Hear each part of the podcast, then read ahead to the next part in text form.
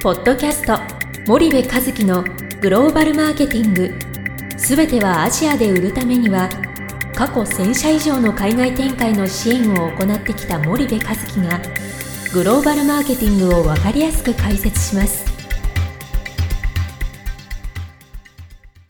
こんにちはナビゲーターの東忠夫です。こんにちは森部和樹です。じゃあ森部さんあの、はい。まあ、前回700回目ということで、はい。まあ、701回目を迎えているわけですが、はい。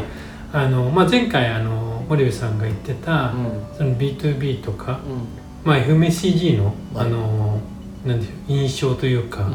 色がうん。強いという。あのリスナーさんの声もあるので、うんどんな、まあ、うん。B2B とか、うん。あのまあちょっと多少うん。売り先が違ったり、うん。チャンネルも違ったりすると思うんですけれども、まあちょっと B2B のうん。うん。がどんな風な感じでやってるかとか、そうですね。あのまあ森部さんのはい。その B2B 企業に対する印象とか、はい。まあ、リスナーさんでも B2B のうんに勤められてるうん。リスナーさんもいらっしゃると思うので、うん。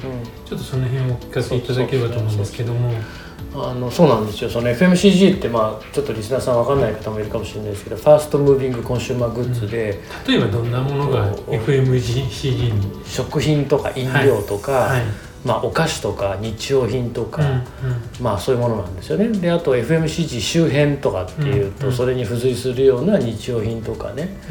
えっとまあ、ファーストムービングコンシューマーグッズっていうのはほらものすごい速いスピードでこう、はいはい。消費されていく、えー消費財コンシューマーグッズですよっていう略称なんだけども、イメージでいうとスーパーとかコンビニとかドラッグストアで売られてるものがそう基本的にはまあうん。FMCG と捉えてうん、そうですいいんねですかね。例えば牛乳とかねヨーグルトとかね、チーズとかねパンとかね、うん。まさに FMCG でしょ、うん。うん。そういうもう毎日買っていきますよみたいな、はい。超はい FMCG みたいな。うん。ね、うん。でそうじゃなくて例えばわかんないですけどうん。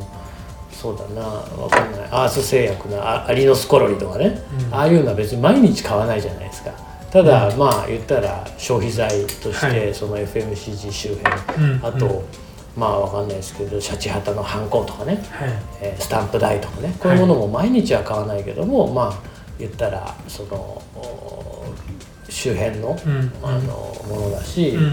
まあ、ペンとかもそうですしね文房具とかね、そういうものがまあ FMCG で,、うん。で森部さんって FMCG が専門ですよねみたいなことを言われるんですよ、いやいやうん違いますよと、うん。まあ、確かにクライアントのあのその6割ぐらいは B2C で、うん。その6割のうちの、まあ78割は FMCG かもしれないですけど、はい。でも4割は B2B だし、うんうん。っていうことをまああの言うんですけどあと B2C でもね B2B やってたりするんですよね、ある一定のうん。比率、だから「いやいやそんなことないですよ」って100%製造業だけど B2B も B2C もありますよなんて言って、B2B もまあ実際にはあるんですけど、はい。実はね日本の B2B って海外売上率非常に高いんですよ。うん。うん。あの全然5割超えてたりとか、ね。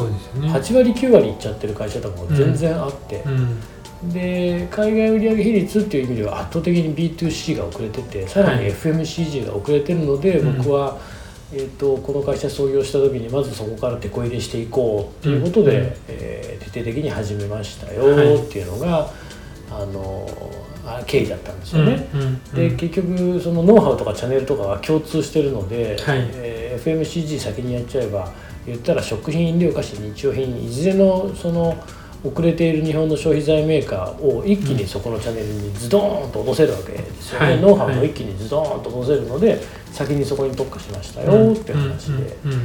で僕のその前職なんか B2B の方が多かったわけなんで、はい。まあ、実は B2B あの意外に多いんですようんっていうことをよくお話をしますと。はいで B2B 進んでてでただ海外売上比率っていう意味ではね高いんですけどね。うん。じゃあシェアで見た時にはどうなってるかっていうと、うん。やっぱり欧米の先進的なグローバル企業のその脅威があって、はいはい。で最近だとやっぱ中国企業の追い上げがとてつもないと。うん。で今までの B2B って唯一無二だったわけですよね、はい。日本の企業しか作れなかったからまあ強いて言ったら競合って日本企業でしょみたいなね。はいはい中国製は安かろう悪かろうだからで済ん。でたのが、うん。もう品質はあんま変わんないですと。うん。けど値段とっても変わりますみたいなね、うん。それでかなりこう追いつかれてるし追い抜かれてるみたいなところで、ものすごく今課題がやっぱり B2B あるんですよね。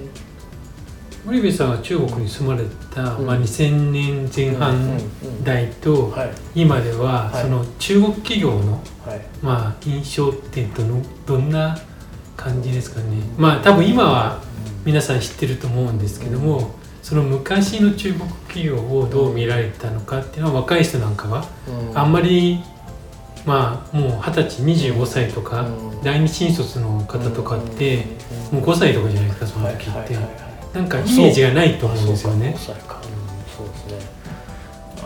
そうですよね、いやーまあ今のその BATHとかねあのバイドゥとかさ、はい。アリババとかテンセントとかはい。あのそんなんないわけじゃないですか。そうですね。あの GAFA の中国版みたいな存在してなくて、はい。当時深センなんていうのはその IT 拠点じゃなかったしね中国のシリコンバレーとか言われちゃってますけどね、うんアリババが孫さんから資金調達しました。ゴールドマン・サックスも支援してますぐらいのそんな状態だったんですよ。駆け出しの。で駆け出しの時だったしでテンセントなんて聞きもしないし、うんでタオバオだってその時にはないし、そうですね、うん、で、えー、WeChat うん。そんなの汚い人民元でお金払うみたいな。ね で偽札かっつっていつも 100, 100元札出すと確認されちゃうみたいな、はい。はいそういう感じだったわけですよ、はい。それで自分が偽札使わされた時の悔しさって言ったら、うん。まあ、あれででこれどうしようかみたいなですね、はいはいでも使ったら犯罪だしみたいなあの感じだったのでそんななんかバーコード読んで P なんてなかったわけですよね。だから当時は本当に日本企業にとって中国企業なんて競合じゃなかったんですよ。うん。でまた販売先でもなかったんですよ。はい。だって中国企業なんかに売って債権回収の問題どうすんだって言われてましたからね,、ね。はいはい。でいやそうじゃないでしょと欧米の先進的な企業、中国企業にバンバン売ってますよっていうのが当時の僕のそのあれだったので、はい。けど怒られましたからね。森部君なんで提案するんだと。うん。そんなの債権回収ができなかったらあなた責任取れるのかみたいなこと言われたこともあったし、だからそんな時代だけど今中国企業が一番金っ払いがいいでしょ？そうですね。なのでまあそんな時代だったしあとその品質もねここ20年でやっぱり劇的にもう伸びてて、はいうん。で当時そのもう笑っちゃうぐらいこれアニメですかっていうぐらいアニメっていうかその 漫才ですかコントですかっていうぐらいね、はいはい。面白いものが展示してあるわけですよ展示会なんかう行くと。んでそれが時が経って2010年ぐらいになると、はい。展示会に出てるものはまあ良品なんだけども量産入ると不良品みたいなね、うん。そういう時代もあったんだけど2000年とかって言ったら本当にコントでしたよね。うん。だからまあそれこそ企業としてのそのなんだろうな、うんそもそも企業としてコントでしたからね、はいはいはい。だって今リチウムイオン電池ナンバーワンのあの自動車メーカーの BYD はい。もともと BMW のパクリのロゴみたいな車にくっつけてうん。広東省を走らしてましたし、はいはい。あとなんかパナソニックのパクリとかね、うん。ソニーのパクリみたいなメーカーいっぱいありましたからね。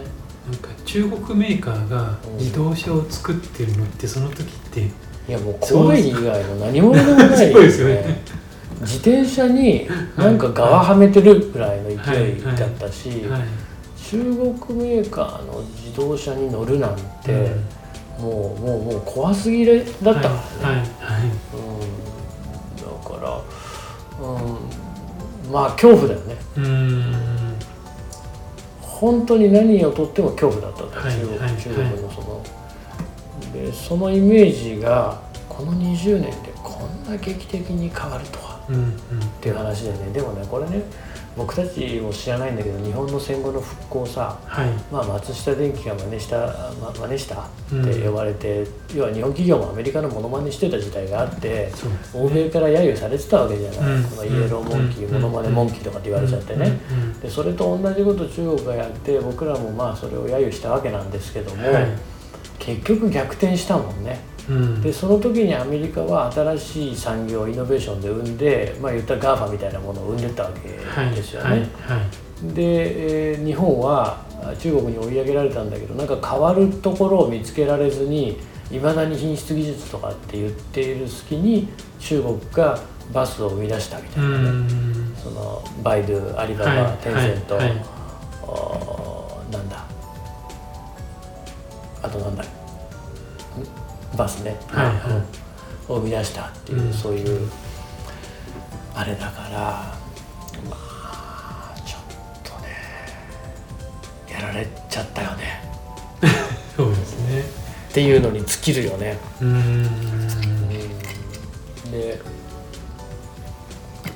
うん。そうだね。まあそんな感じじゃないですかね結構実感値として、うん、その一言ファーウェイだファーウェイごめん、はい、バース、うん、バースバースファー、うん、ごめんなさいはいはい、はい、実感値として、えー、そうそういう実感が強いですと。わかりました、だから何なんだろうな。その間違いなく言えることは、B2B も、そのそういった面でその中国をもうその安価品とかね自分たちの方が品質が長けてるからやれるとかっていうふうなところに戦略を持っていかない方が絶対いいんですよね。はいはい、でそうなってくるとやっぱりマーケティングで B2B ってマーケティングすごく弱くて、うん、B2C はまだまだね結構マーケティングやってるんですよ、うん、だからこれから B2B が海外売上比率が上がったのは分かったと。うん、なんだけどこれからの勝負って海外売上比率じゃなくて世界シェアですよ、うん、でこの世界シェアで中国に負ける韓国に負けるとかっていうこと韓国には負けないから中国に負ける欧米に負けるっていうことをね、うん、えー、するんであればあのあをどどうこう改善していけばいいのかっていうことを考えるとやっぱマーケティング力入れていかないといけないから、これからはねうちも B2B の支援しっかりやっていきたいなと思ってるんですよね。うん。うん。うんかりました。ちょっと今日は長くなってしまいましたけども、あの一旦ここまでで引き続きお願いします。はい、ありがとうございました。ありがとうございました。本日のポッドキャストはいかがでしたか？番組では森部和樹へのご質問をお待ちしております。皆様からのご質問は番組を通じ匿名でお答えさせていただきます。podcast アットマーク spydergrp.com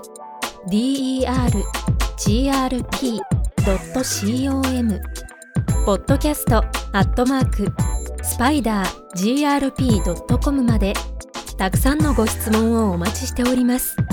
それではまた次回お目にかかりましょう。